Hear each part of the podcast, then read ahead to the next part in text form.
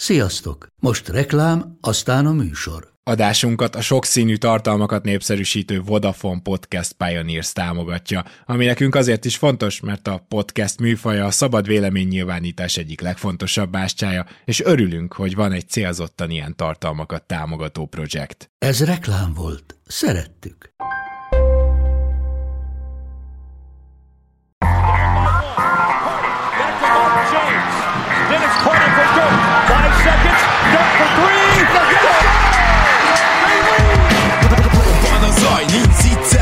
Végén, ha battog a spalding Minden nap élmény, blokkok és zsákok Na gyere megmutatom, ez NBA szerelem Keleten, nyugaton, robban a zaj Nincs egyszer a végén, ha battog a spalding Minden nap élmény, blokkok és zsákok Na gyere megmutatom, ez NBA szerelem Keleten, nyugaton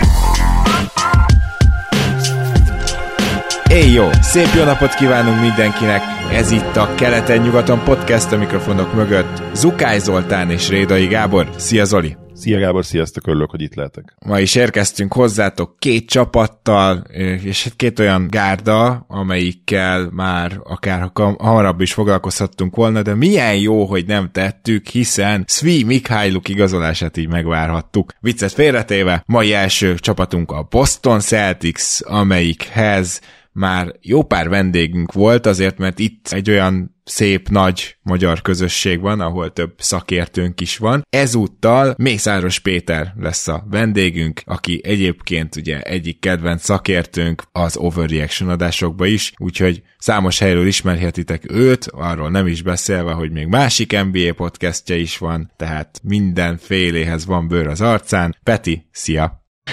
Szia Zoli, szia Gábor, örülök, hogy itt lehetek, van bőr a képemen itt lenni. Oké. Okay. Szia Peti, én is örülök, hogy itt vagy.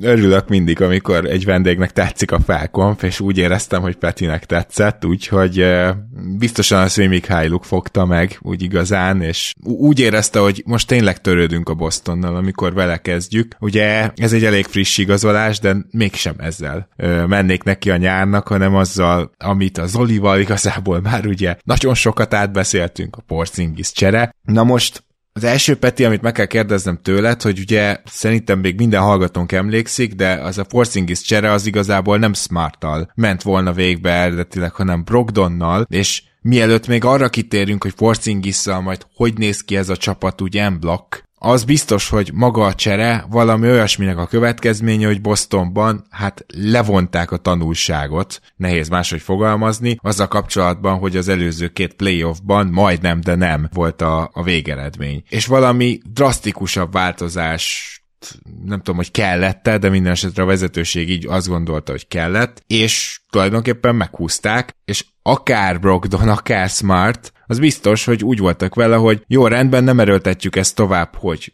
még több playmakinget pakolunk fel a pályára, hanem kell nekünk egy multidimensionális magas ember, és az egyik playmakerünket beáldozzuk, mert tulajdonképpen erről van szó. Ezt szerinted jól látom, mennyire tükröződött ez a nyilatkozatokon, mennyire volt itt a Bostonnál egy tényleg reakció az elmúlt két évre ez a csere? Igen, egyébként nagyon jól látod, viszont egy icipicit a had induljak távolabbról időben. Az előző szezonunk gyakorlatilag hát talán így a legpontosabb fogalmazni. Az előző szezonunk két nappal az edzőtábor kezdete előtt ért véget. Ugye a döntő után Imé Judokának a helye annyira betonbiztosnak tűnt, hogy az előző szezonban a döntős menetelésben összejövő think tank, azt gyakorlatilag fel is bomlott. Tehát ugye Via Hardy elment a Utah Jazz vezető edzőjének, más assistant coachok, például Stademeyer is csapatot váltottak, nem pontosan akkor. Érezhető volt, hogy, hogy azt látják a, a segédedzők, hogy itt hosszú ideig be van betonozva az edzőnek a helye, itt mindenki elkezdheti most már a saját padját keresni máshol, és amikor Lokának kiderült a botránya, ami után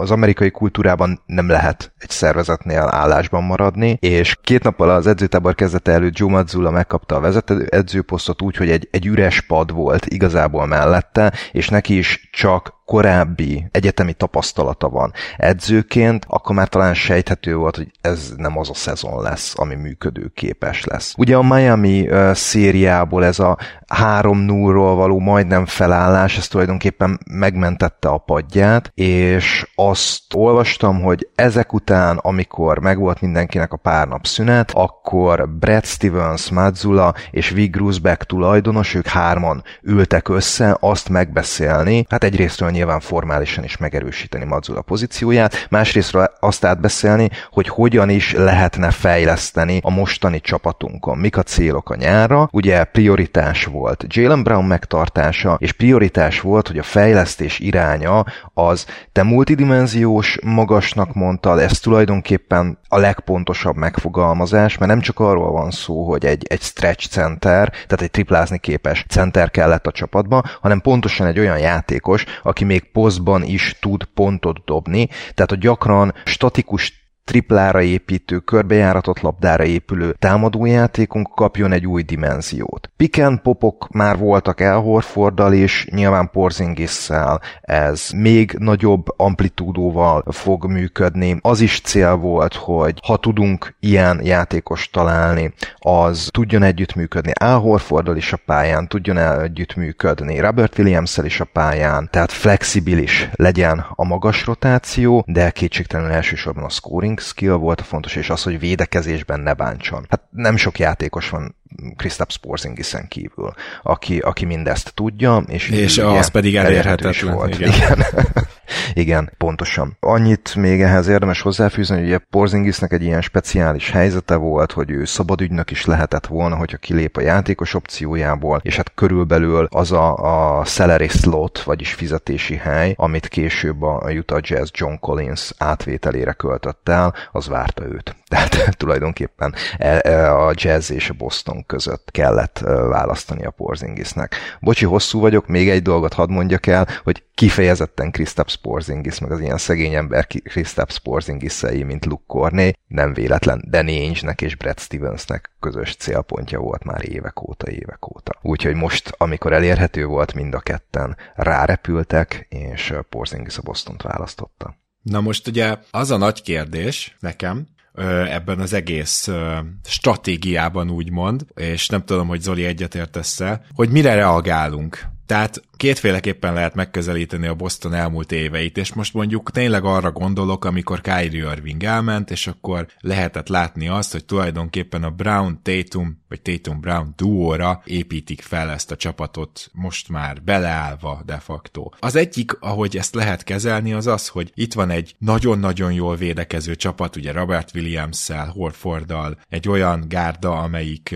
látszik, hogy a playoffban képes magas szinten védekezni, és bár az is látszott végig, hogy a playoffban nem képes magas szinten támadni, hiszen két olyan játékosra építettek, akiknek hasonló a skillsetje, egyikőjük sem extrém jó playmaker, viszont jó pontszerző. Ebből, ebből más eredmény nem nagyon lesz, ugye? Tehát ez, ez a recept, ez ezt mondja, hogy a védekezéssel playoff, és akkor ugye egyszer döntő, egyszer pedig, mármint csak az elmúlt két évet nézve, egyszer pedig úgy mondani egy közé jutottak, ha már megy a VB. És hogy most ebből azt a következtetést vonod le, hogy ez a csapat amúgy nem nagyon tudna így bajnok lenni, vagy pedig azt a következtetést vonod le, hogy ez a csapat eddig egy picit még túl is teljesített. És őszinte vagyok, fogalmam sincs, hogy mi a helyes döntés ebbe a pillanatban. Szóval Zoli, a kérdésem igazából az, hogy egyetértesz -e azzal, hogy itt Boston front office egyébként nem volt könnyű helyzetben, mert nyugodtan rádumálhatták volna arra magukat, hogy nézzük már meg még egy évet, meg nézzük már meg azt, hogy nem egy tényleg rajta van a tojáshely a fenekén vezetőegyző, hanem annak a másodéve az hogy néz ki. Én kicsit másképp gondolkodom ezzel a mini ritúllal kapcsolatban, mert szerintem ők úgy vannak vele, hogy, hogy nézzünk meg még egy évet, és szerintem bele is illik ez abba, hogy megnézzünk még egy évet, hiszen van egy még mindig nagyon fiatal duójuk, és ezt nevezhetjük gyakorlatilag a top duónak az NBA-ben. Ma én azt gondolom, lehet, hogy mondjuk egy, egy Durant Booker kettőst választanának, hogyha most tényleg duóra osztjuk le az NBA-t, de, de biztos, hogy ott van a top, top háromban, azt gondolom, hogy ez nem, ez nem kérdés. Például, Még hogyha mondjuk mondjuk a következő öt évre akarsz egy duót, akkor valószínűleg a top egy. akkor valószínűleg első így van pontosan. Én nem látom feltétlenül annyira. Te sem mondtad ki ezt szó szerint, hogy ez egy nagyon agresszív ritú, vagy egy agresszív lépés, de én abszolút nem látom annak, és amennyire értékeltük, és én személy szerint megtanultam értékelni Marcus Smartot, semmiképpen nem tartottam, tartottuk olyan játékosnak, akit, akit nem lehet elengedni egy, egy potenciális cserében, és, és én ezt a cserét, hogyha, hogyha KP max potenciált nézem, és egyébként azt a eddigi karrierje során lejátszott legjobb szezont, amiből ugye jön, mert hiába volt korábban All-Star, ez az éve egyértelműen jobb volt, mint az All-Star év, mert vissza tudott térni védekezésben a legjobb szintjéhez, úgyhogy támadásban is a, a legjobbját nyújtotta. Nyilván ez egy, ez egy valamilyen szintű kockázat, de én abszolút értem azt, hogy miért húzta meg a Celtics, és majd beszélünk kicsit Derek White-ról is, arról a Derek White-ról, aki meggyőződésem, hogy, hogy megkönnyítette ezt a döntést abból a szempontból, hogy bár valóban, ahogy mondtátok, mondtad Gábor, hogy eredetileg ugye Brogdonnal ment volna át ez a csere, és nyilván akkor Smartnak továbbra is nagy szerepe lett volna a Celticsben, mivel White annyira jó volt már az első szezonjában, és a mostani magunk mögött hagyott szezonban pedig még jobb, bizonyos advanced statok nem is egy ilyen kompozit advanced stat, ő gyakorlatilag egy top 20-as játékosként festette le, és ő azért nem 20 percet játszott, vagy 18-at, aminél szkeptikusabbak lehetnénk ebből a szempontból, hanem 28-at. És szerintem az ő evolúciójának a következő lépése, és ezért meggyőződés, ami ezért is húzták meg ezt a, ezt a cserét, hogy ő ne 28 percet játsza jövőre, hanem, hanem kezdő idézőjelesen ilyen de facto irányítóként 34-35 percet is akár pályán töltsön. Majd beszélünk nyilván egy kicsit Walshról is, aki nekem ed, az eddigiek alapján az egyik egyik szinte tuti második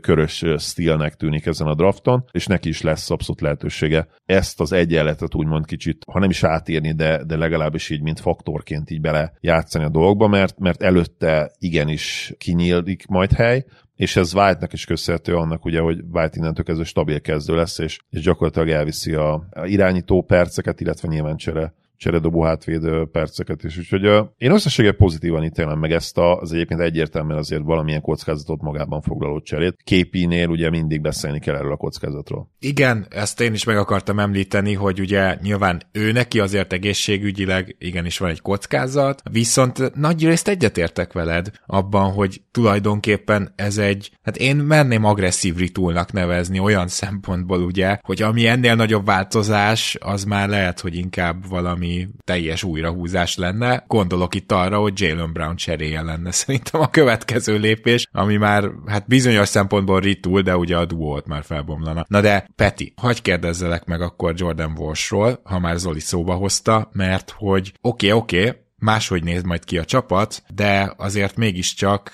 volt itt egy draft. Walsh nagyon jól nézett ki egyrészt a Summer League-ben, másrészt pedig őt azért úgymond magasabbra is várták egy picit, mint ahol a Celtics végül kihúzta, tehát ő azért csúszott, és... Ő is egy ötcsillagos high school prospect Bizony. volt a 2022-es végzős évadnak az egyik legjobb, legmagasabb értékelt játékosa. Majd Peti nyilván kifejti az erényeit, de én azt gondolom, hogy pontosan ezen erények lehetnek azok, amik relatíve rövid időn belül kiteljesedhetnek, és egyébként kellenek is nagyon a Celticsnek így nyilván Smart és Williams távozása miatt. Így van, így van, és pont azért olyan nagy szerencsénk van, hogy a Peti van itt, mert hogy nála jobban kevés ember van Magyarországon, aki el tudná mondani, hogy Jordan Walsh végül miért csúszott. Kezdhetjük Walsh-on, nyilván a képi cseréhez még majd lesz egy-két gondolatom, ezt kérlek ti se felejtsétek el. Minden esetre Walsh szerintem nem csúszott, ő nagyjából helyén van itt a második kör elején, ami miatt én nem gondolnám, meg nem is nagyon láttam sehol első körben, hogy neki egyáltalán nincs nincsen, vagy nem volt egyetemen támadó játéka. A Summer League-ben persze előhúzott egy 40%-os triplát, ami nagyon jó lenne, hogyha meg is maradna, de az egyetemi dobásait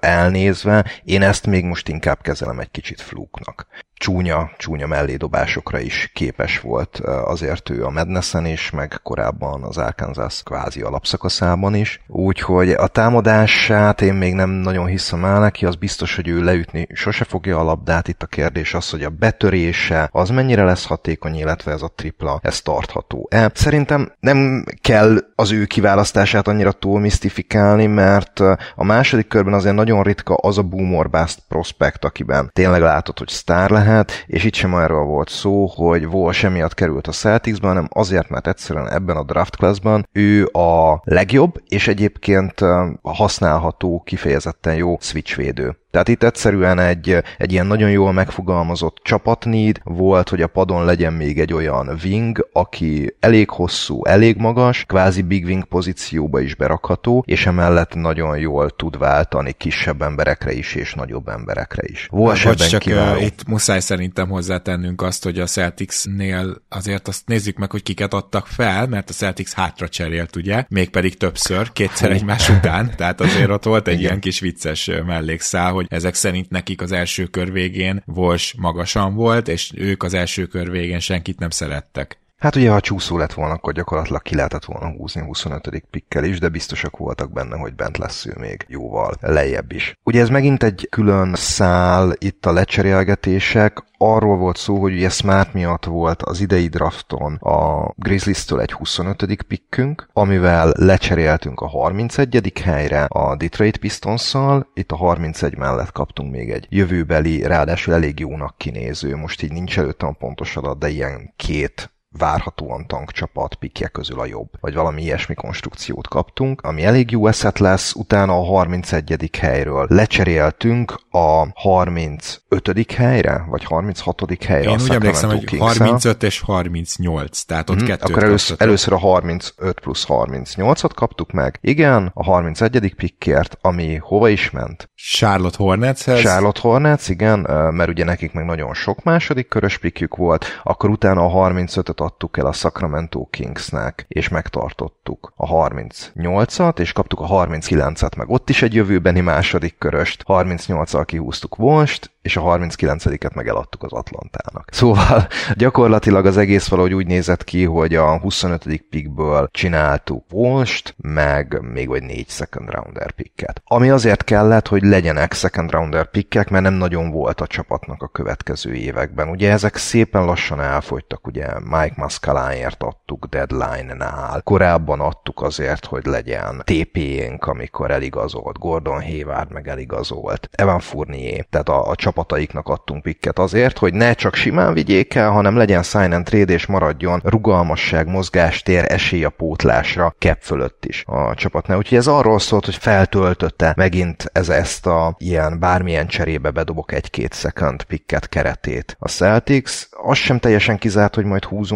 vele, hiszen az új CBA miatt ezek az olcsó jó munkás emberek, akiket második körben azért lehet találni, ezek hasznosak lehetnek, hogy ne kelljen átlépni a second apront. És akkor most reagálj még a Porzingis cserére. Igen, hát ugye Marcus Smart feladása kétségtelenül nem az eredeti terv volt. Ettől függetlenül olvastam olyan véleményeket is, hogy tulajdonképpen nem olyan rossz az, hogy Smart ment, még akkor sem, hogyha minden Celtic szurkolónak, mint a szíve egy darabját tépték volna ki. Tehát ugye Marcus Smart nem csak a csapatnak volt motorja ilyen hustle guy-ként, hanem a legnagyobb szurkolói kedvenc itt a magyar közösségben is, meg egyébként az államokban is. A zöldre festett hajú játékos, aki ő maga is megkönnyezte, hogy elcserélték a, a Celtics-től. Tehát ez kétségtelenül szomorú dolog, ugyanakkor van egy olyan hozadéka is, még nem csak ennek, hanem az egész nyárnak, hogyha a következő edzőtábor meg szezon elindul, van egy meccs végi szituáció, időkérés Mazzula részéről, mert végre azt is megtanulta a playoffban, és akkor összeállnak a játékosok. Eddig mi történt? Ott volt a hangadó Marcus Smart,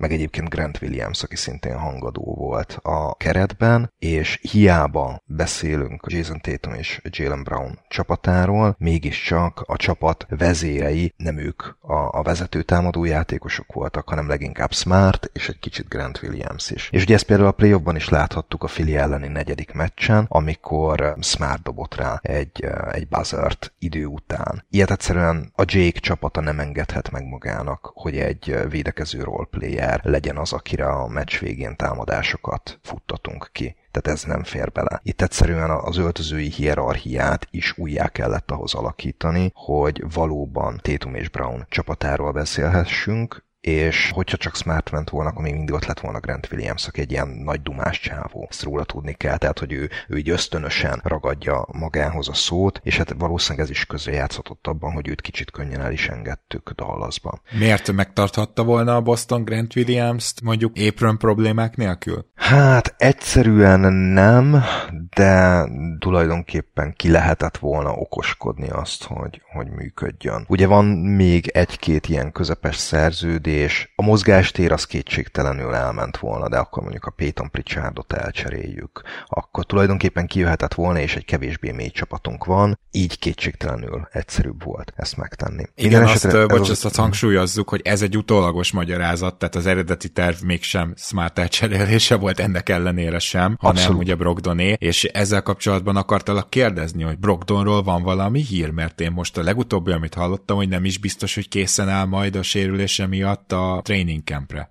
Igen, Brogdonról a Celtics következetesen azt kommunikálja, hogy nincsen semmi probléma, volt egy kisebb műtét a kezén, a training campre és a szezonra rendben lesz. Ugye, mint utólag kiderült, a Clippersnek nem is az volt a problémája, hogy mennyire súlyos Brogdon sérülése, hanem az, hogy annyira gyorsan tárgyalták le az ügyet, hogy egyszerűen nem tudtak akkor ott tudom, fél órán belül leakasztani egy szakembert, aki véleményezni tudta volna ezt a korlapot, és így nem mertek beleugrani ebbe a cserébe. Ugye, úgyhogy... ha emlékszünk, akkor Porcingisnek az opciója miatt kellett ennyire gyorsan tárgyalni, úgyhogy ez valahol egy nagyon-nagyon vicces dolog, hogy ez az egész Igen. ezen ment el.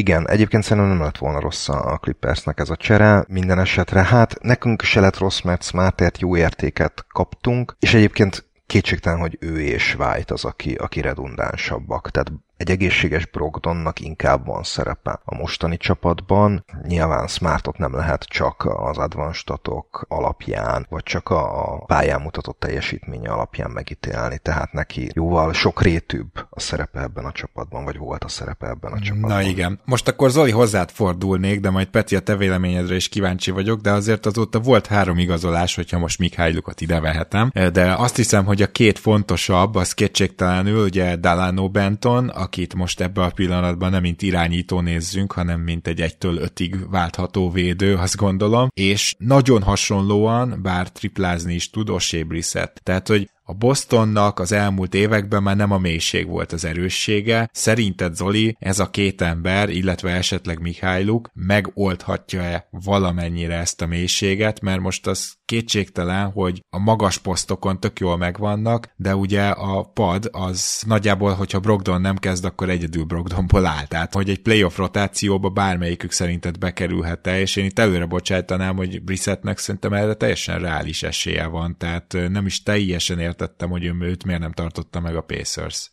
Én azért értettem, tehát Brissett már 25 éves, és a, a dobása az, az egy hatalmas kérdője, tehát szerintem eljutottak arra pontra, hogy, hogy nem gondolták már azt, hogy ő egy olyan kiegészítő ember lehet a, a fiatal magjukba, akivel a jövőben is ugye számolni fognak. Nyilván a celtics egy sokkal érdekesebb opció, bár amikor én mondtam, hogy Walsh skillsetje pontosan az, ami kell a Celticsnek, és most nyilván a védekezésre gondolok elsősorban, mert ahogy Peti mondta, a támadójáték azért neki is kérdője, de, de az igazság, hogy, hogy ugyanez, sőt, hát szerintem még inkább igaz ugye Bantonra és Brissettre is, akik közül mind a ketten pocsék shooterek eddig. Ugye te Bantont láttad a, a Raptorsba, igaz, hogy alig játszott, de, de gyakorlatilag... Bocs, ha már uh, itt tartunk, Brissettet is láttam a Raptorsba is. Brissettet is láttad, igen, ő ugye kanadai ráadásul, úgyhogy nem is tudom, hogy most ott van a VB-n, még nem, megmondom, hogy nem néztem kanadai meccset, pedig elég egészen jók eddig, mert ez egyenes késéses szakaszban ezt nyilván pótolni fogom. Szóval én nem látom azt egyébként, hogy bármelyikük is ott lenne majd a playoff rotációban, de az viszont tény, hogyha megnézed a Celtics keretét jelenleg és depth chartot, Hát több kérdőjel is van, és erről majd akarok még Petivel beszélni, ugye, hogy most képít egyelőre erőcsatárként írják, és ugye Horford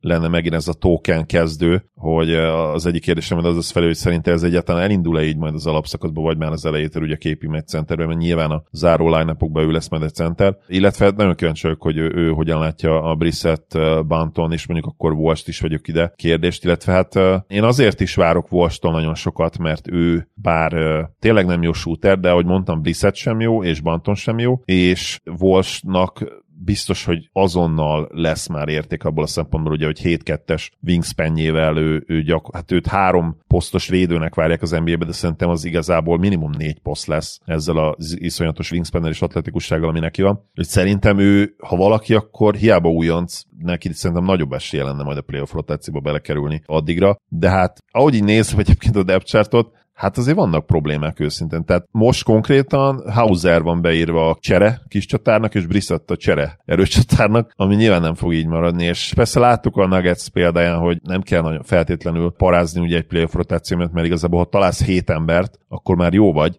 de... Hát annak a hétnek egészségesnek is kell lenni, és Porcingisztal és Brogdonnal ebbe a hétbe például ez már egy Igen. nagy rizikó. Igen, így, ugye most ez a hetes úgy néz neki, hogy, hogy Brogdon és Time Lord, ez a, ez a kettes, akivel azért van egy nagyon jó hetesed, de utánuk azért kellene még legalább két olyan játékos, akit berakhatsz a playoff rotációba, és most ez jelen pillanatban nem biztos, hogy megvan, vagy ha megvan, akkor szerintem az egyik Jordan Walsh lesz. Már hiába újonc ide vagy oda. Kezdjük itt is onnan, hogy a, a Stevens vezetés eléggé analitikusan nézi ezt a játékot és ezt a csapatépítést. Az látszott az elmúlt két évben, tehát Udoka és Mazzula egy-egy évében, hogy a csapat akkor működik legjobban, hogyha két magas van a pályán. A védekezés is akkor a, a legbiztosabb, és mivel egy kicsit többet kockáztathatnak a, a periméteren a védőink, ezért a támadás is gyorsabb tud lenni annak ellenére, hogy ugye a két magas az általában pont egy lassabb játékot eredményezne. Úgy Úgyhogy ez a basketball referenc, meg a statisztikai oldalak majd beírnak egy posztot Porzingisnek, meg Horfordnak, meg Robert Williamsnek, de valószínűleg ők a szezon végén szinte azonos percet fognak átlagolni. Nyilván sérülések ezt egy kicsit felülírhatják, de mivel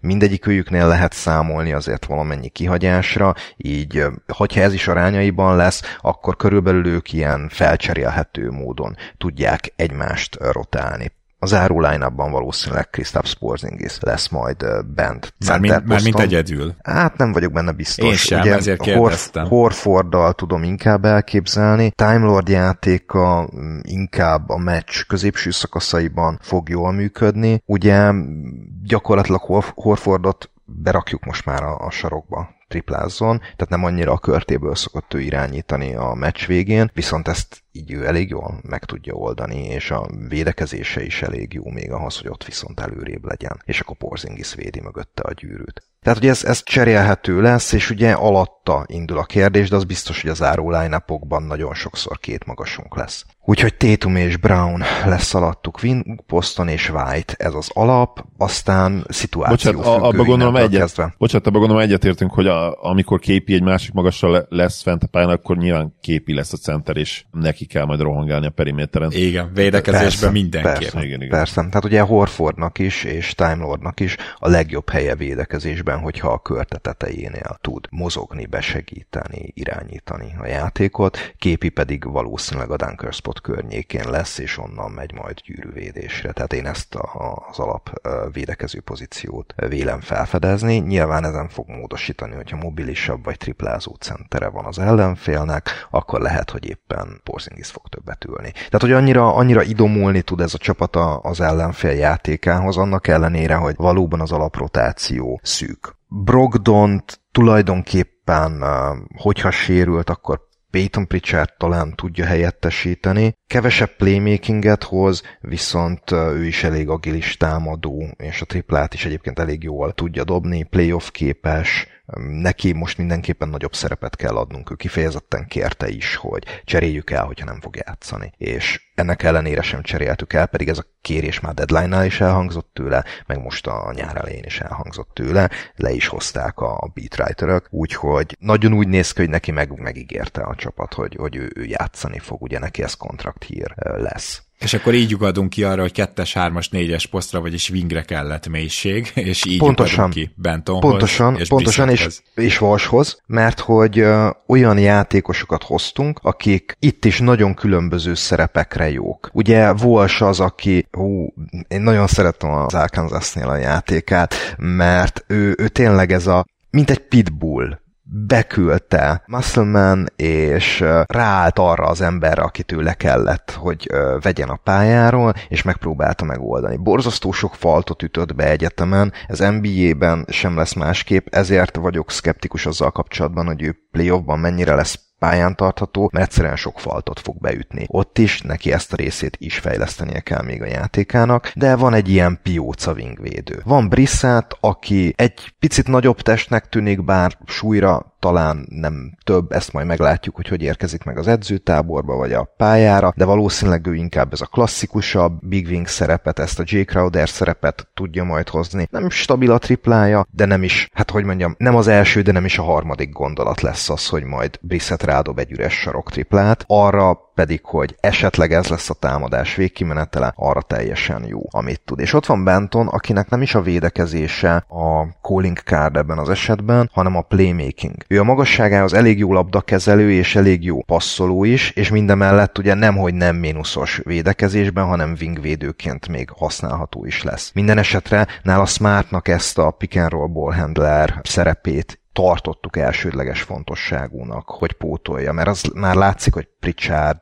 ő inkább egy alulméretezett kettesnek néz ki. Az is látszik, hogy Brogdon is ugye inkább scorer lesz a padról, tehát egy ilyen opció is kell, hogy White mögött legyen egy, egy labdakezelő. És az meg csak a bónusz, hogy megvan hozzá a teste, a magassága, meg a lábgyorsasága, hogy védekezésben még ráadásul vinként fogunk rá számolni. Nyilván ő nem fog ja. üre, üres sarok triplát se dobni. Hagy, aki Raptorsba végignézte őt, hagy mondjak egy-két szót, tehát Benton hasonlít legjobban Ben Simmonsra ebbe a ligába, és ez nyilván, tehát Bentontól láttunk bedobott triplát, de úgymond egy szegény emberben Simonszáról beszélünk alapvetően a játék fő funkciójában, és ezért azt azért megerősítettem, én egy könycseppet nem ejtettem, hogy őt elengedtük. Ő neki ez a pick and roll ball handling dolog, tehát abba maradjunk, hogy ő nagyon lassú fejben. Ő neki tényleg vannak irányítói képességei lassú fejben, és a legjobb tulajdonsága gyakorlatilag a lepattanózása. Ha egyes posztról nézem, akkor egészen elit, hogyha wingpostról nézem, akkor meg jó. Szóval, hogy én nem vagyok benne biztos, hogy ő bármit képes lesz hozzátenni. Na de, menjünk itt az adás, vagy hát ennek a féladásnak a vége felé rá arra, hogy megpróbáljuk megjósolni, hogy ez a Celtics mire lehet képes, illetve osztályozzuk le ezt az off-season-t. És az off-season osztályzatom nekem, ha megengeditek, kezdek egy ötös alá. És ez elsősorban azért van, mert nagyon jó értéket kapott a Celtics Smartért, és azért is, mert szerintem is érdemes megnézni egy kicsit máshogy ezt a csapatot. Ugyanakkor a mélységet, bár szinte semmilyen mozgástér volt, nem sikerült pótolni, vagy nem, én úgy gondolom, hogy ez egy nagyon gyenge kísérlet a mélységpótlására, ami itt történik, tehát még Brissettbe bízok legjobban, Volsnak az első évében nem. Én nem vagyok benne biztos, hogy ne lehetett volna feljebb kiválasztani egy potensebb játékost. Értem, hogy Vos miért illik nagyon ide, és valószínűleg szerelmes volt bele a Celtics vezetősége. Ennek ellenére az első kör végén, második kör elején mentek el olyan játékosok, akik lehetnek szerintem potensebbek támadásban, és azért erőltetem ezt, mert nem tudom, hogy a padról tényleg ez a védekezés hiányzik-e majd egy playoff rotációban, ahol Brown és Tatum is nagyon sokat játszik, ahol én azt gondolom, hogy Derek White is 35 percezni fog. Szóval nem értek egyet teljesen az irányvonallal, de azt felfogom. Tudjátok, hogy ez 4 5 ez nem 5 tehát azért, hogyha ezt így elmondom, akkor ez már nem lehet 5 alá. Tehát 4 5 az osztályzatom, és hogyha ezt így végigmondja az ember, akkor szerintem arra jön rá, hogy nagyjából ugyanazzal a mélységgel vág neki a Celtics, de nagyon bízik abban, hogy vagy Peyton Pitcher Richard, vagy pedig az újak, tehát hogy valaki tényleg aktívan ott tud majd lenni olyan szinten, hogy a playoffba is megbíz benne, és ez az, ami ez egyetlen kétségem. De egyébként az, hogy megnézzük ezt egy ilyen multifunkcionális magassal, az nekem tetszik, és Marcus Smart pedig már egy picit a visszaesés jeleit mutatta tavaly, tehát itt igazából a sérülés kockázat Brogdonnal és Porzingisszel az, ami necces, de ezt be kellett vállalni, meg kellett nézni, mert véleményem szerint a következő pont az már majd Brown, akit most meghosszabbítottak, és nyilván muszáj volt Maxal meghosszabbítani, tehát hogy ezt ugyan nem említettük külön, de azért nem, mert itt nem volt semmilyen más opció, hogyha megtartod. Tehát magyarán a következő lépés az az ő esetleges elcserélése, amit hogy jól tudom, akkor azt jövő nyáron tehetik meg leghamarabb, de majd Peti kijavít, hogyha már most... Igen, jövő nyáron lehet leghamarabb cserélni, viszont Tehát... nyár elején már lehet.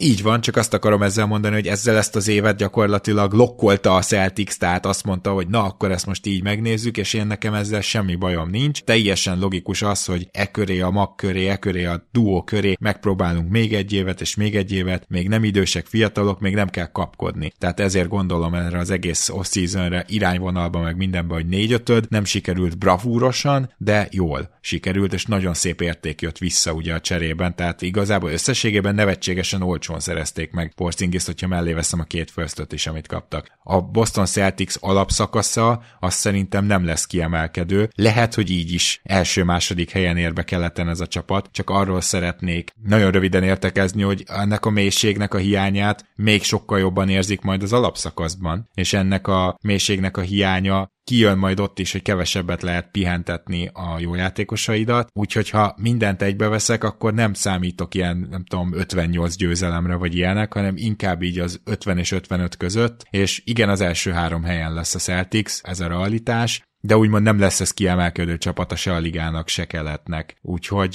ja, így van a tippem, így van az osztályzatom, Zoli, te jössz. Én négy ötödöt akartam adni már akkor, amikor még öt alá emlegettél, úgyhogy esküszöm Bocsi. nem te inspiráltál. Szerintem ez egy, ez egy jó de nem kiemelkedően jó off-season volt. Én nyilván képiben a tavalyi szezon után nagyon hiszek. Ugye, akik hallgatnak minket, tudják, hogy nekem ő az egyik kedvenc játékosom volt már az újon céveitől kezdve, és hihetetlen potenciált láttam benne. Nem is feltétlenül a sérülés volt ilyen derültékből villámcsapás, mert így számíthattunk arra, hogy ez egy ilyen magasságú játékos előbb-utóbb megsérülhet, hanem az, hogy támadásban egészen eddig a szezonig, és talán az első Mavericks szezonig nem igazán tudta úgy összerakni magát. Tehát nekem még az All-Star évében is a Knicksnél inkább az úgy tűnt, hogy ott egy nagyon magas usage rendelkező játékos átlagolt, most nem emlékszem pontosan mennyit, talán 24 pontot, és mivel a New Yorkban játszott, ő azért, akkor azért kapta meg azt az All-Star kiválasztást, de egyébként akár az első Mavericks évében, ami ugye már bőven a sérülés után volt, talán 18-20 hónappal, és hát egyértelműen a tavalyi szezonjában, ami el eddig a legjobb NBA szezonja, ő egy lényegesen jobb játékos annál, mint az All-Star verziója volt. Még akkor is, hogyha a lábsebessége lehet, hogy már egy picit visszábesett, amiatt is, hogy ugye felizmasították őt azért elég jól én ebben az új verzióban, ebben a ténylegesen már támadásban is stabil képiben teljes mértékben hiszek. Ha egészséges tud maradni, szerintem egy playoff kontextusban még jobb csapat lehet a Celtics, mint tavaly volt, de valóban a mélység hiány az alapszakaszban hát azt engedi azért sejtetni, hogy, hogy nem fognak a 60 győzelem kapuján döngetni, úgyhogy én 57 győzelmet tippelek, és hát nem akarom azt mondani, hogy szinte garancia megint egy konferencia döntő, de, de szinte az. És megint ott lesz a tűz közelben a Celtics a play Nyilván kell ehhez az is, hogy egészségesek maradjanak, úgyhogy én összességében pozitív vagyok a Celtics közeljövőjét illetően. Peti, kérünk egy osztályzatot és egy jóslatot is. Igen, a mélységet én azért nem tekintem problémának, mert már Udokánál is ez látszott, illetve Mazzulánál is ez látszott, hogy hiába volt egy mélyebb keret, az előző szezonokban igazából ugyanúgy szűk rotációt használtak. Most a sérülések befolyásolhatják, hogy esetleg nagyon szűk lesz a, a rotáció, viszont itt tényleg sokféle opció van, sokféle játékos van. Ugye még azt nem is említettük, hogy Hauser meg Mihályluk nyilván a triplájuk miatt vannak ebben a keretben, hogy az egyiknek csak, csak működik majd egy, egy stabil movement shooter szerep. Én azt gondolom, hogy a sérülés kockázat ide vagy oda, akkor is arra az 57 győzelemre, amit tavaly hoztunk, arra képes a csapat. Ugye Udoka szezonnak a második fele volt az, ahol ilyen, ilyen elképesztően magas valami 70 győzelmes pészen volt tavasszal a csapat egy gyengébb kezdés után. Az nyilván túlzás. Én nem tartom elképzelhetetlennek a 60 győzelmet sem, hogyha szerencsénk lesz a sérülésekkel, azt sem tartom elképzelhetetlennek, hogy csak 50 győzelme lesz a csapatnak, hogyha nem lesz ezzel szerencsénk, de igazából ez mindegy is, mert Boston Celticsnek most már tényleg csak annyi számít, hogy a playoffba jusson be, lehetőleg az első körben pálya előnnyel, nem is azért, mert annyira szüksége lenne rá, hanem hogy legalább egy picit pihenhessünk, amíg még egy várhatóan gyengébb csapat ellen, play érkező csapat ellen, vagy az ötödik, hatodik csapat ellen, tehát nem, nem igazán hoz már itt lázba senkit az alapszakasz. Tehát a playoffban kéne tovább jutni, és ahhoz, hogy, hogy most egy kicsit másképp, egy picit új, frissített, ráncfelvarrott koncepcióval, de ugyanúgy a Jake csapatával magasabbra jussunk, ahhoz kellett kockázatot vállalni. És Krisztáp Porzingis és az ő térde ez a kockázat, aminek szerintem a boom faktora jóval magasabb, mint ahogy ti gondoljátok. Tehát ez egy olyan háromfejű szörnyeteg lehet playoffban, támadásban, amilyet az elmúlt időszakban nem láttunk Bostonban. Tehát ott van a nagyon magas boom, az érthető és ismert kockázatok mellett, sőt, még hogyha hozzáveszem, hogy a Malcolm Brogdont, aki szintén egy egész korrekt támadást tud önmagában is összehozni, hát még hogyha berakod ezek mellé a játékosok mellé. Szóval abszolút boom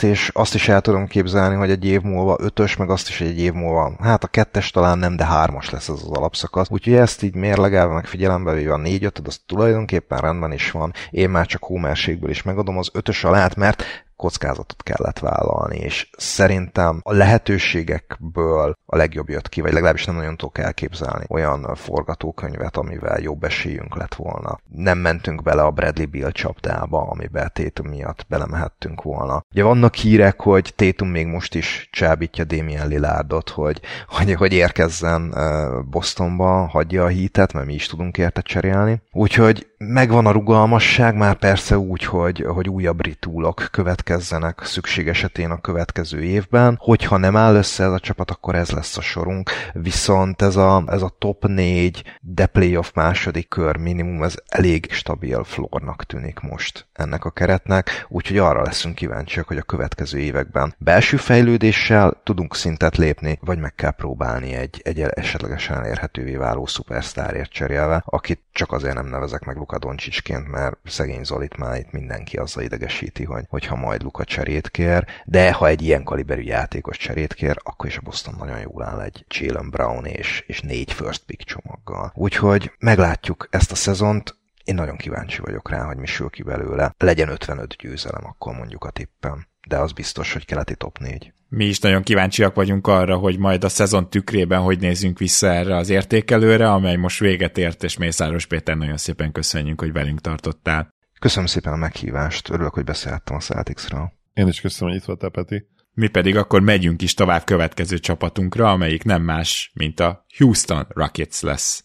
A Houston Rockets csapatához pedig azt hiszem, hogy az elmúlt években találtunk egy olyan valakit, aki nem csak követi a csapatot, hanem a Houston Rockets csoportot is próbálja életben tartani egyébként Facebookon. Ő pedig nem más, mint János Huba, és most is itt van velünk, úgyhogy szia Huba! Sziasztok! Köszönöm újra a meghívást! Szia Huba, én is köszönöm, hogy újra elfogadtad a meghívást. Hát egy egészen elképesztő, tényleg tűzijátékot hozó nyáron van túl a Houston Rockets, és mielőtt megpróbáljuk egyesével megnézegetni, hogy mi történt, én azt gondolom, hogy mégiscsak az első kérdésnek az kell lennie, hogy Huba, te hogy látod azt, hogy elérkezett az idő arra, hogy itt veteránokkal megerősítve, gyakorlatilag kimondva egyszer csak a három év szenvedés után a playoffért induljon el a Houston. És azért kérdezem ezt, mert kétségtelenül frusztráló lehetett egy olyan három éves rebuild, ahol a kihúzott játékosok valahogy nem illettek össze. Tehát éreztük, hogy hatalmas tehetség Sengün, éreztük, hogy nagy tehetség Jalen Green, ha bár nem hiszem, hogy most ő menne el a második helyen azon a drafton, de szóval azért azt látszott, hogy ebbe a srácba van kakaó és van potenciál, és sikerült közben Tari Eason-t kihúzni, tehát hogy itt voltak jó húzások,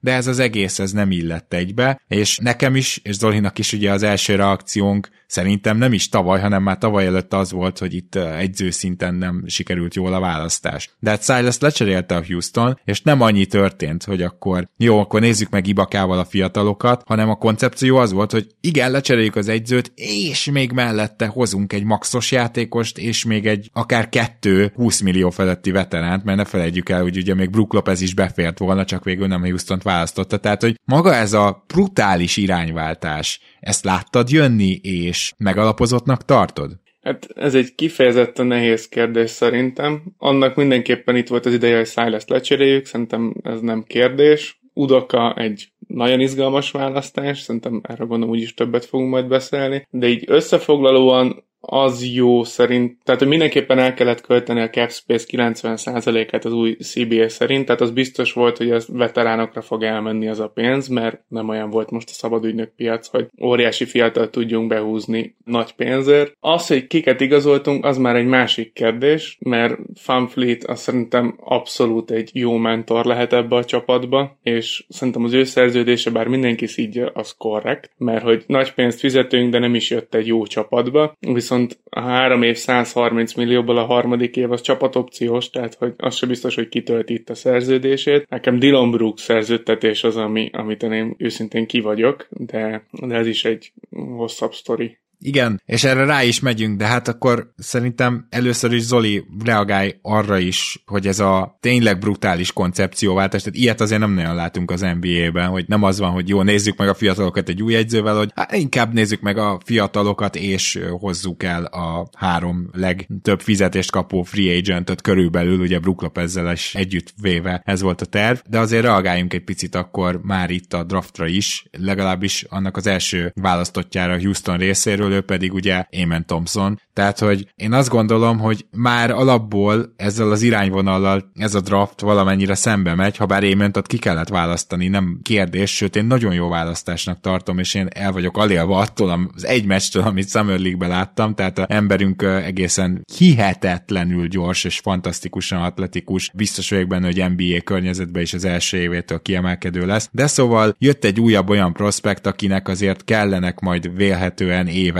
mert az egyik skillje totálisan hiányzik, és emellé viszont ugye jöttek a veteránok, tehát az irányvonalra is reagálj, és Thompsonra is kérlek. Felemás ez az off-season számomra, mert a draft pickek nekem nagyon-nagyon tetszenek. Én abszolút a Kevin Whitmore vonaton is felnülök, bár nem tartom természetesen olyan szintű prospektnek, mint, mint Eamon thompson aki egy totálisan dinamikus big guard ugye ebben a modern NBA-ben, és számomra nem kérdés, hogy ahogy mondtad, már, a, már az első meccstől meg fogja tudni mutatni a labdakezelést, a gyűrű támadást és a playmakinget. Tehát ebben a háromban ő, ő szenzációs. Már most egy, egy teljes mértékben elfogadható irányító stílusú játékos. Nyilván a méretei miatt nem feltétlenül fogjuk plusz ugye a, a Rockets jelenlegi keretével és ugye Freddy Van Fleet nem fogjuk természetesen irányítóként emlegetni őt, de egy, egy olyan nagyméretű playmaker, aki igenis tud majd akár szerintem irányítót játszani az NBA-ben, tehát értsük nyilván úgy, hogy nem feltétlenül irányítókon fog védekezem, nála lesz a labda, és azon szabászként fog. Igen, ő támadásban lesz oldalon. irányító,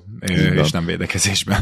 Igen, és ami szerintem fontos, hogy itt valóban, és egyébként itt akartam is kérdezni tőletek, hogy ez nagyon emlékeztet a, a Pistons féle egyik ilyen ritúra, ami ilyen 10 plusz éve volt, nem tudom, emlékszel rá, amikor nagy szerződéseket osztottak ki olyan veteránoknak, mint mondjuk azt hiszem Jennings volt akkor ott, meg ugye Smith, és nem nagyon értettük az irányt. Nyilván azért egy Van Fleet sokkal jobb játékos, mint az a Jennings volt, és hogyha visszatér a dobása, akkor szerintem ő benne lehet még azért egy nagyon-nagyon jó 4-5 év az NBA-ben. Szóval még nem, nem raknám erre a szintre, de hogy, de hogy valóban az irány azért az fura, és hogy ennyire egyértelműen kijelentik, hogy már pedig ők akkor most innentől win now módban vannak, ezzel a három veterán igazolással az kicsit nekem is fura, megmondom őszintén de hát láttunk már ilyet az NBA-ben, és a Rakic nyilvánvalóan nem akar már ugye még egy évet tankolással tölteni. És egyébként, ha onnan nézzük, hogy, hogy tényleg van most már azért több olyan prospektjük, akibe nagyon komoly potenciál van. Én még abszolút ide sorolom Jalen Green-t is, akivel kapcsolatban én vagyok optimistább veled szembe állítva, Gábor. Sengőnél pedig fordítva vagyunk kicsit, hogy én Sengő max potenciálban nem látok annyit, mint te. De Jabari Smith-t és én abszolút ide sorolom a high upside játékosok közé, akinek kicsit csalódás az eddigi NBA teljesítménye, és Émen Thompson meg abszolút. Tehát ha most választhatnék játékos, akinek van a legnagyobb upside ebben a Rocketsben, lehet, hogy Émen Thompson-t választanám egyébként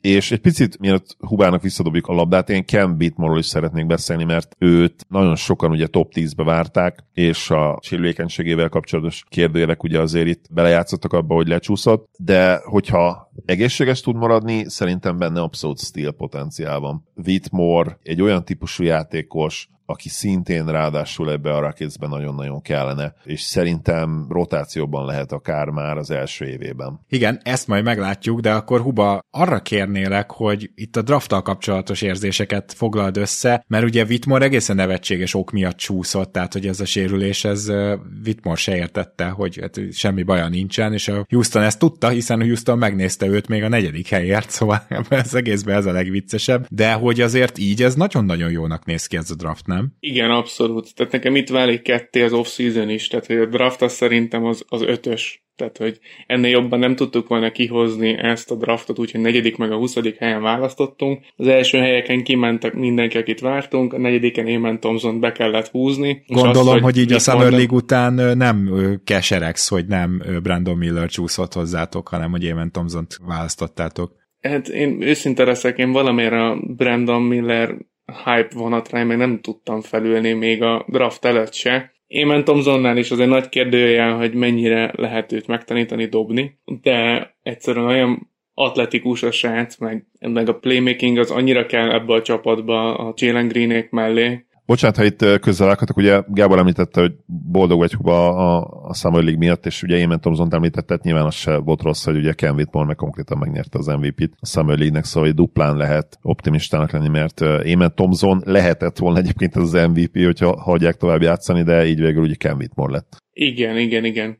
Hát Whitmore meg abszolút az, hogy ő lecsúszott a 20. helyig, én el se hittem, mikor reggel láttam, hogy mi történt a drafton. Én nem is értettem, hogy oké, okay, mondták ezt a sérülékenységet, bár Whitmore nyilván ezt saját politikai érdekeiből is cáfolta, de a Summer League-ben meg látszott, hogy nincs komolyabb baja, és fantasztikusan játszott. És tényleg így, így lett a jó, hogy ő kapott szerepet, őt hagyták játszani, és a Summer League az egyébként szerintem azért is volt nagyon izgalmas, mert így legalább Jabari és azt mondta, hogy fiatal, neki játszani kell, ő is bevállalt egy-két meccset, megmutatta, hogy a tavalyi szezon vége az nem csak egy ilyen kis rövid, jó időszak volt, tehát hogy abszolút látszik, ó- hogy is alázatosan dolgozik. Óvatosan fogalmaztál, Uba, tehát azon a két meccsen Jabari Smith megsemmisítette a Summer League-et konkrétan. Hát igen, csak a Summer League-et azért ott, ott hogy egy Persze. játékos jól játék, azt nem akarom túl gondolni, de ott igen, tehát hogy azon a két meccsen zseniális volt. És akkor ott volt Whitmore is, aki fantasztikus volt szerintem, Úgyhogy abszolút ez a Summer League nekünk nagyon pozitív volt, és látszik, hogy a fiatalokban ott a potenciál.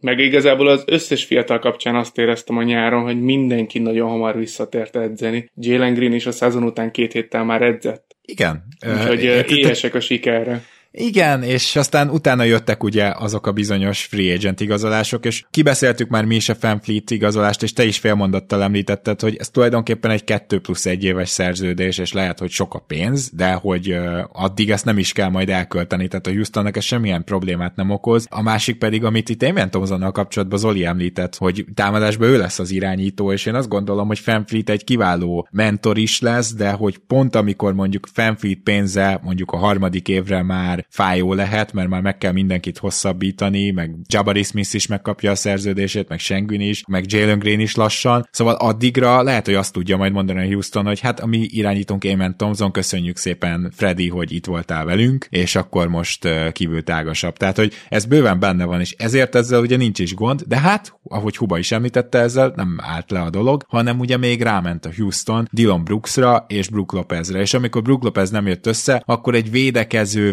veterán magas embert azért sikerült szerezni, ugye most már magas embernek tekinthetjük Grint. De, és szép nagy egyéves szerződést kapott, nyilván mert 36 éves, oké, okay, értem, de hogy azért itt volt egy irányvonal, ezt akarom mondani, védekezésre specializált veteránok érkezése, és ezek egyértelműen szerintem Udoka lépései.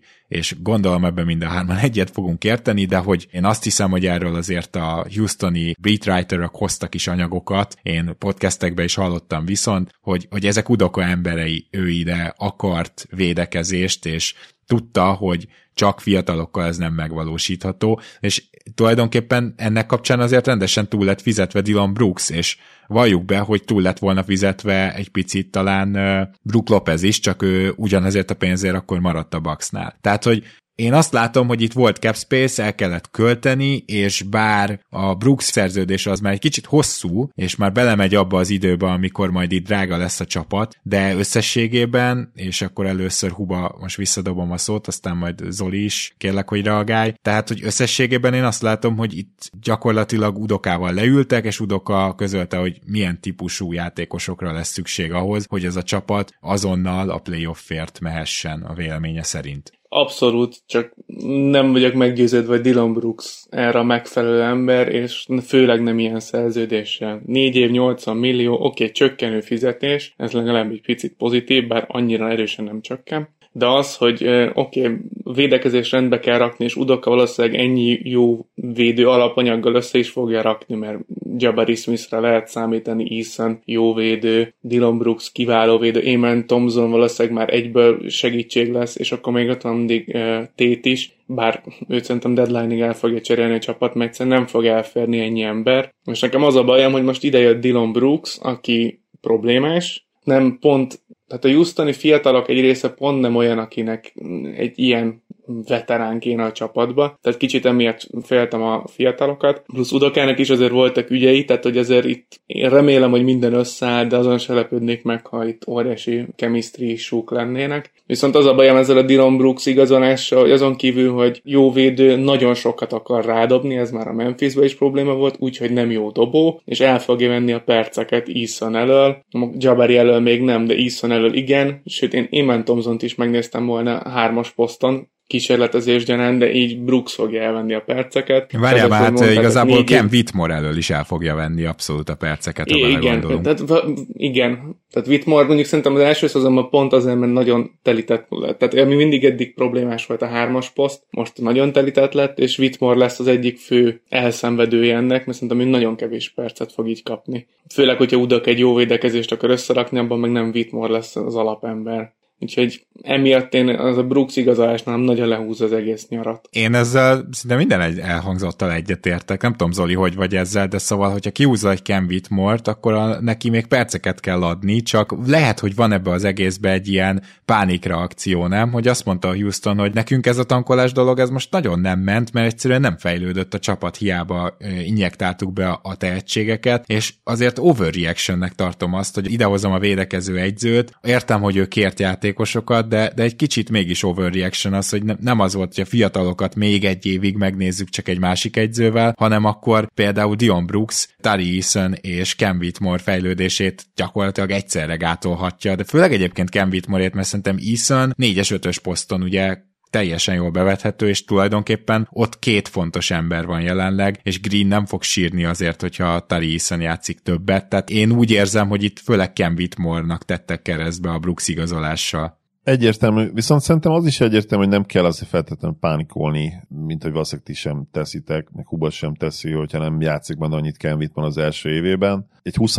helyen kihúzott újoncnak, még akkor is, hogyha őt ugye tényleg volt, aki top 10-be is várta. Hát bocsát, volt, aki top 5-be várta, volt, aki igen. top 5-be is várta, igen. Nem feltétlenül tragédia az, hogy az első évében nem játszik 25 percet, most mondtam valamit. Nyilván itt az lesz nagyon-nagyon fontos, hogy hogyan indul el a csapat, és milyen mérlegük van, mert alapvetően, hogyha mit tudom én, 2-8-al indulnak, vagy mondjuk a másik véglet ugye 6-4-jel, vagy 7-3-mal, és működik az, a, az az alapdolog, ami nyilvánvalóan nem az lesz, hogy hogy Whitmore 25 percet játszik az elejétől, akkor bele lesznek úgymond kényszerítve, hogy legyünk jók már idén eh, dologba. Eh, és nyilván az is egyébként itt fontos lehet, vagy talán még fontosabb egyébként Whitmore szempontjából, hogy, hogy hogyan gondolnak, hogyan néznek most a, a Jason Tate projektre, mert ha mondjuk ő megkapja stabilan lehetőséget, mint csere kis csatár, Whitmore-ral szemben a szezon elején, de megint csak azt mutatja, hogy semmit nem fejlődött a triplája, akkor lehet, hogy ő egy idő után mondjuk karácsony környékére kiszorul a rotációból, és akkor simán eljöhet Whitmore ideje, mert uh,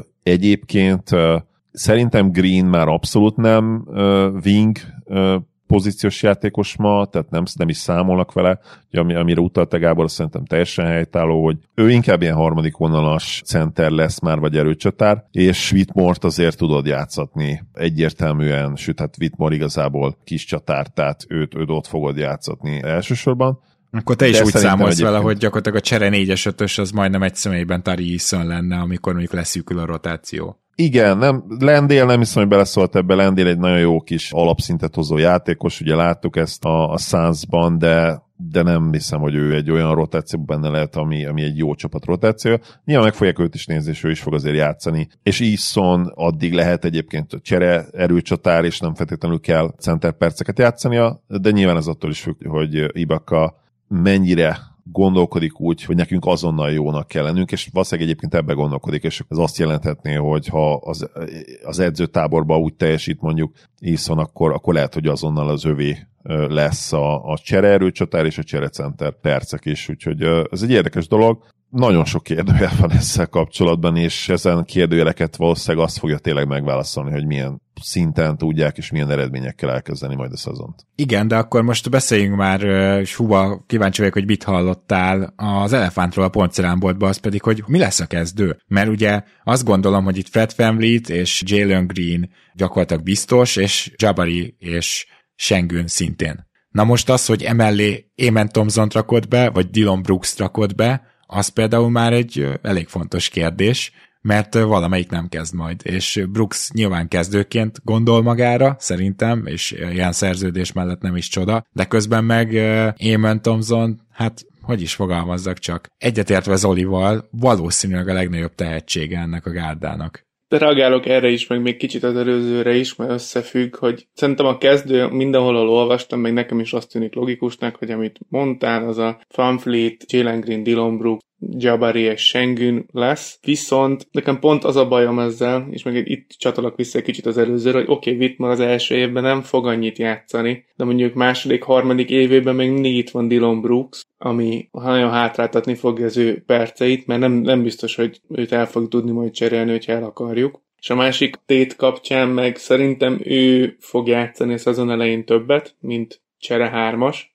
és megpróbálnak szerintem érték, tehát hogy megpróbálják annyit játszatni, hogy növelje az értékét és el, elcserélni, mert így, hogy ennyire bő lett a rotáció, így ezen a, hát gyakorlatilag minden wingman poszton, így szerintem őt el akarják majd cserélni, mert egyszerűen nem lesz helye, meg ő annyira nem is fiatal, mint mondjuk Whitmar vagy Émen Thompson. És szerintem Émen abszolút csere lesz, ő lesz gyakorlatilag, hát ő lesz a csere egyes szerintem, és KPG lesz a csere kettes majd őt, róla Udaka mondta is, hogy őt igazából többet szeretné látni úgy, hogy catch and szituációkból dobjon, és mint láttuk, egyesnek meg nem jó, mert hiába van sok asszisztja, rengeteg a turnover, úgyhogy szerintem ez a szezon elején ilyen hatodik ember lesz Porter Junior, és Eamon Thompson fog kevesebbet játszani, amíg nem tanul meg dobni. Ez a kemény, de teljesen reális, amit mondasz, és nem tudom, hogy ez mennyire szomorú valahol nekem egy picit az, mert ugye nyilvánvalóan ez az új irányvonalnak a következménye. Most az, hogy KPG marginalizálódik esetleg, azt szerintem egy, most már azt mondanám, jó lépés, tehát, hogy teljesen logikus azt mondani, hogy nézzük meg őt inkább catch helyzetekben, mert volt két éve irányítani, és láttuk, hogy mi lett belőle. Ugye Houston két éven át a turnover listát ilyen utcahosszal vezette az NBA-ben, és hát nyilván ehhez Jalen Green sem tudott igazán sok playmakinget hozzárakni. Ő benne mindenképpen van fejlődési lehetőség, sőt, ugye Jalen Green le is nyilatkozta azt hiszem ezen a nyáron, hogy hát igen, ő azért ezen elkezdett dolgozni, hogy megtalálja a többieket. És mielőtt még rátérünk arra, hogy micsoda elképesztő belső fejlődési lehetőség van az egész csapatban, azért az off-seasonnek a, az értékeléséhez is fontos lesz, azt gondolom, és említsük meg,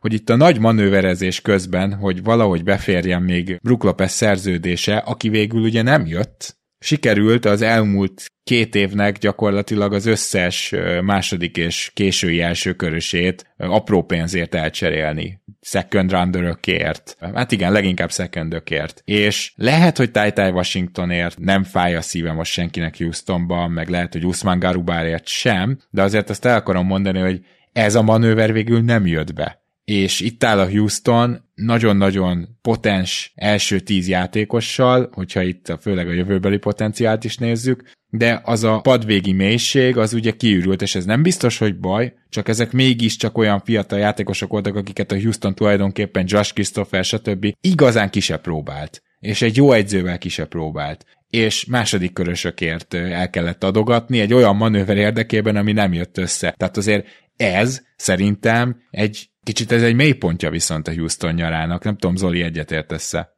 Alapvetően igen, de nyilván ez mindig benne van azért a pakliban az újjáépülő csapatoknál, tehát ez, ez szinte soha nem egy ilyen graduális folyamat, ahol úgy tudod lerakni az építőkockákat, hogy így szépen. Nyilván célod az, hogy egy alapot lerakjál, és megtaláld azokat, akik tíz év múlva is ott lesznek, és a sztárjaid lesznek, de ezt leszámítva, meg ugye ez is nehéz, de ezt leszámítva az még nehezebb, hogy megtaláld a megfelelő fiteket. A csapatok sokszor esnek abba a hibába, amikor Mint például, három, bocsi, csak hogy az OKC is ugye gyakorlatilag Igen. már két éve folyamatosan rakja ki az első, meg második köröseit. Így van, és sok szempontból nehezebb is egyébként megtalálni azokat az első kör közepén, első kör végén húzott játékosokat, akikről azt gondolod, hogy oké, okay, megvannak már a sztárjaim, a sztár potenciállal rendelkező játékosok, itt ugye ez Jalen Green volt, ez Jabari Smith volt, és akkor melléjük azokat a játékosokat megtalálnak, akik jó kiegészítőik lesznek, és hát nyilván egyébként furán hangzik, de az se jó, ha teli találataid vannak, mert akkor meg nem tudod őket megtartani majd. Tehát, tehát ez, ez úgymond a folyamat része. És a Rakic ezen átmegy, nyilván az OKC most sikeresebbnek tűnik, de az OKC-nél is a végső verziónak a sikerességet azt fogja majd eldönteni, hogy, hogy egy Chet Holgramből mi lesz, hogy, hogy Gidiből mi lesz. Ugye Sájt már azért látjuk, hogy ő top 10-es játékos, és a Rockets simán beelőzheti őket, hogyha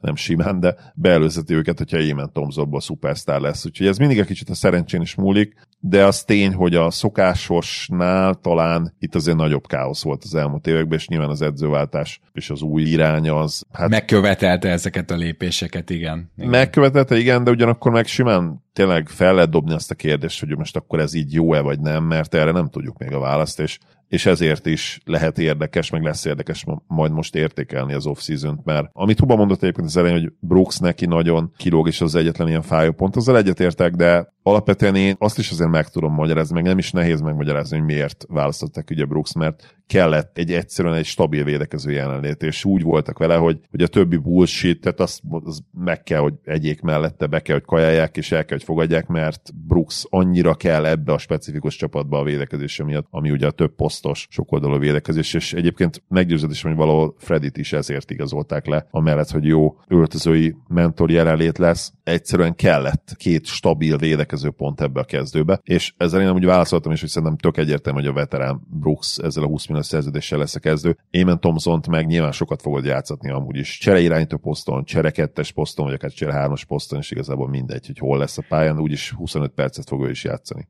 Igen, csak arra próbáltam felhívni a figyelmet, hogy amiért viszont most Tai Washington és Usman Garuba nem ül majd ott a pad végén 13.-14. embernek, az egy olyan projekt, ami besült. Szóval, hogy most tudom, hogy igen, meg igen. lehetett próbálni Brook Lopez, nem jött össze, tehát értek minden, de azért a végeredmény mégiscsak az, hogy eladogatták ezeket a fiatalokat apró pénzért, és, és besült. Most nem tudom, hogy huba gondolom azért, te nyilván ezekbe a fiatalokba érzelmileg is jobban investált voltál szurkolóként, tehát azért te is érzed ennek a kis tragédiáját. Hát nem kicsit, tehát főleg úgy, hogy én magát ezt a Brook Lopez igazolás ötletet se teljesen értettem, mert Brook Lopez szeretem, mint játékos, de hogy mit csináltunk volna, hogyha le tudjuk igazolni, akkor ő az kezdőcenter és uh, Sengün a csere, mert hát egymás mellett nem, ne, nem fertek volna meg. Tehát akkor meg Sengün nem fog annyit játszani, hogy elérje a, a potenciáját, ami meg szerintem hiba.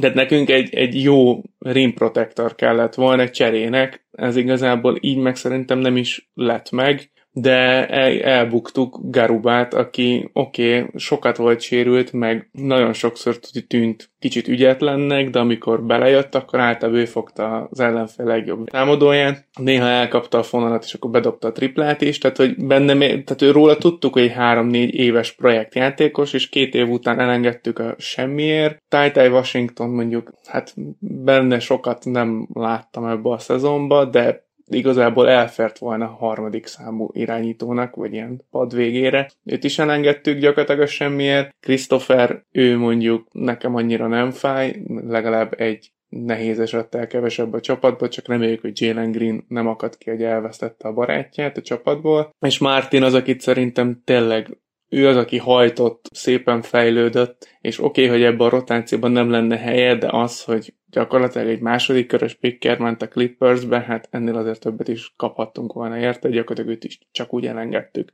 Igen, igen. Úgyhogy valószínűleg el is akart menni, mert már tavaly cserét kér, de mégis lehozta a szezont, szerintem úgy, hogy ő, ő hajtott kb. a legjobban. Minden egyetértek, amit mondtál, szóval én szerintem nem lehet az off-season értékelésnél, amire lassan rákanyarodunk, ezeket figyelmen kívül hagyni. Tehát Igazából két oldalról tudom megközelíteni azt, hogy milyen jegyet adok a Houston off seasonjére. Az egyik az, hogy itt a front office valószínűleg a tulajdonosi körrel együtt egy irányvonalat kitűzött, hogy elég ebből, nem szenvedhet tovább a Houstoni közönség úgymond, és nem csak az edzőt cserélték le, hanem úgymond a játékos összetételt is. És ha belegondolok, hihetetlen brutális ez a mag olyan szempontból, hogyha itt ketten felrobbannak, hasamra ütök Sengün és Eamon Thompson, ugye, akik nálam talán elő vannak, de Jabari Smith is bőven benne van, hogy felrobban, tehát, hogy ha ez megtörténik, akkor itt hirtelen egy olyan tehetséges csapatról beszélünk, hogy így a, az új Memphis Grizzliesként emlegetjük egyik pillanatról a másikra majd. De közben meg maga, maguk ezek az off-season move-ok több helyen is ellentmondanak egymásnak, nem annyira logikusak, tényleg ez a padvégi fiatalok elvesztegetése, tehát, hogy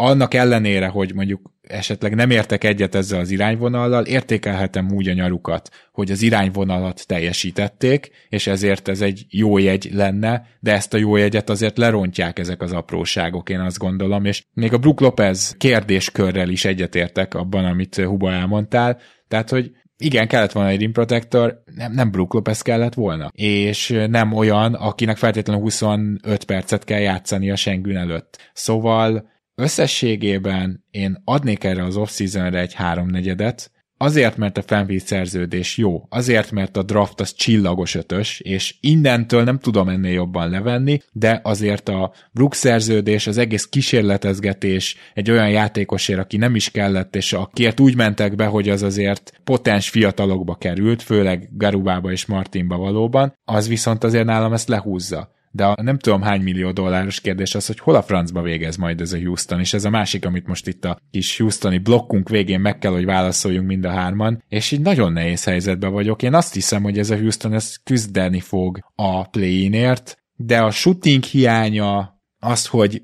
igen, itt lehet védekezés, de még nem lesz, tehát úgy értem, hogy nem lesz ez még top 10-es védőcsapat, hanem mit tudom én, mondjuk inkább top 15, top 20-as lesz, és az, hogy nem Thomson lesz a de facto irányító, és ebben szerintem benne van az, hogy a, a boom ebbe a csapatba idén még talán nem lesz annyira benne, mint amennyire jövőre leszek majd ezzel kapcsolatban optimista. Azt mondatja velem, hogy ez egy 10-12. hely lesz. Én ide várom a Houston-t, és egy hihetetlenül izgalmas és érdekes csapat, és ettől az évtől kezdve kiemelten követem majd őket. Zoli? Aki azt mondja, hogy meg tudja tippelni, hogy milyen csapat lehet a Rakic a következő szezonban, szerintem festi magát, mert teljesen kiszámíthatatlan, és tényleg azt fogja meghatározni, hogy a belső fejlődés az hogyan alakul.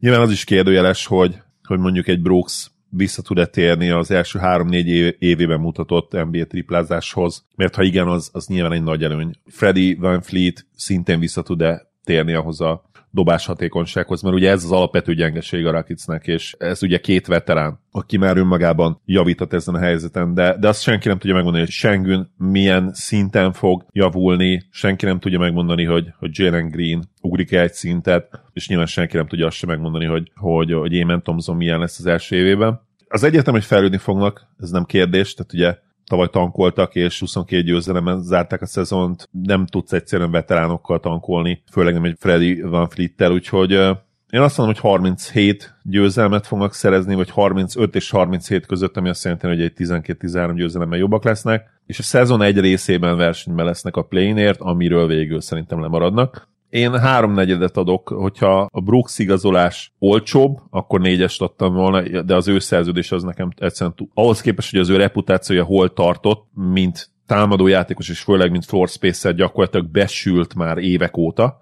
ahhoz nekem sok ez a pénz, még akkor is, hogyha egyébként a főleg csökkenőben és 20 alatt az utolsó években azért nyilván egy free and játékos, csak hát ugye free and ugye, ugye jelen pillanatban nem free and ez az alapvető probléma, úgyhogy emiatt háromnegyed, igen. Huba? Alapvetően egyetértek veletek, nekem is háromnegyed az értékelésem, a nagyon jó draft és a felemás off-season miatt. Nekem Dylan Brooks nem a szerződés nagysága, hanem a hossza a nagyobb probléma. De a 20 millió ebbe, a, tehát a mostani kebbe simán befér, csak mondjuk két évre adtam volna, és akkor azt mondom, hogy egy próbát megér, meg legalább akkor utána látjuk, hogy utána fiatalok átvehetik a helyét. Nekem egyelőre sok a kérdője, kicsit furcsa is, az elmúlt két évben mindig arról beszéltünk, hogy mennyire egyszerű a Houston helyzete, kell a belső fejlődés és megy a tankolás. De most viszont igen, tehát nehéz megtippelni itt bármit, amilyen fő nehézség, hogyha besül a projekt, akkor se tudsz rendesen tankolni, mert hogyha nem az első négy helyen végez a lotteribe a Houston, akkor megy OKC-be a pick. Viszont én nem látom egyelőre, hogy akkora fejlődést tudna mutatni a csapat. Hiába lesz Udakával egy sokkal jobb edző, össze fogja rakni a védekezés szerintem is egy reálisan top 20, maximum top 15-ös szintre. Valamivel reméljük jobb lesz a spacing, és biztos, hogy jobb lesz a playmaking, mert most már több játékos van, aki ezt fogja tudni, és Silasnál általában nyúlt a támadó játék, hogy megkapta egy játékos, és egy v egybe csinált, amit akart. Tehát ennél Udaka biztos jobbat fog összerakni. Viszont ha nézzük, hogy hol tart a többi csapat, én nem látom, hogy hogy tudnánk playoffig eljutni tehát én 10-13. hely közé várnám, és szerintem sokkal szorosabb lesz idén a nyugat, olyan szempontból, hogy hátul is, tehát hogy én azt mondanám, hogy egy ilyen 33 győzelem, de nem hiszem, hogy sokkal több lesz. Na ez érdekes, akkor gyakorlatilag te voltál közülünk a legkevésbé optimista. Ettől függetlenül én még egyszer elmondanám, amit az előbb elmondtam, én nagyon figyelem ezt a csapatot, mert itt van négy olyan játékos gyakorlatilag, akinek a boomját várjuk, és ebből a négyből statisztikai valószínűsége is nagyon kevés van, hogy mondjuk nulla lesz az, aki fellép, feljebb lép, és hogyha meg mondjuk a következő három évet nézem, akkor minimum négyből kettő, úgyhogy e- ezért ez egy fantasztikusan izgalmas csapat lesz. Viszont János Huba, mielőtt elköszönünk, csak annyit kérdezek, van-e bármi, amit még elmondanál Houston nyarával kapcsolatban, akár sztori, akár valamilyen várakozás a részedről? A várakozás az az említett fiataloknak a játéka lesz. Nekem én Jabari Smith-től várok nagyon sokat. A Silas nagyon nem találta a helyét, amikor végre kicsit megkapta többet a labdát, és úgy, hogy dobóhelyzetben akkor nagyon jól játszott. Summer League-et is nagyon jól hozta le, úgyhogy én tőle sokat várok. Szerintem Udoka meg fogja találni a helyét, és végre Sengünnek lesz szerintem jobb. Tehát őt jobban be lehet építeni a játékba, mert Silas egyáltalán nem érezte, hogy mit kell Sengünnek csinálni. És Udok azt előre kiemelte, hogy ez központi faktor, hogy hogy játszhatjuk Sengünt. Tehát kettőjüktől sokkal többet várok, Jalen Green-től meg, meg annyit, hogy kicsit hatékonyabb legyen dobások terén, és hogyha nem neki kell mindent elvállalni, akkor szerintem ezzel nem lesz gond, és akkor kérdés, hogy Porterrel majd mi lesz, de, de lesz bőven elég dolog, ami miért érdemes lesz követni idén a csapatot. János Huba, nagyon szépen köszönjük, hogy itt voltál velünk. Köszönöm a meghívást. Én is köszönöm, hogy itt voltál, Huba, szia! Sziasztok! És akkor Zoli, itt a műsor végére érve, neked is nagyon köszönöm, hogy ma is itt voltál, és a jövő héten már egy picit reflektálunk a világbajnokság történéseire is, és az a durva, hogy lassan elérkezünk ahhoz a ponthoz, ahol már csak azok a csapatok vannak hátra, akik potenciálisan benne voltak a csereplegykákba, tehát el kell kezdenünk majd az Atlanta, Indiana, Toronto, Siakam köré szerveződő hármast majd úgy értékelni, hogy ez a csere lehet, hogy nem történik meg, és lehet, hogy igen, de hát ez még érdekesebb könnyebbé teszi majd azokat az adásokat, azt gondolom. Minden esetre van miért várni a következő heteket mindkettőnknek, és remélem a hallgatóinknak is. Nem kérdés, és örülök, hogy itt lettem. Szia Gábor, sziasztok! Kedves hallgatók, ti pedig akkor ezek mentén tartsatok velünk a következőkben is, addig is a legjobbakat kívánjuk nektek, és nagyon köszi, hogyha támogattok minket Patreonon. Sziasztok!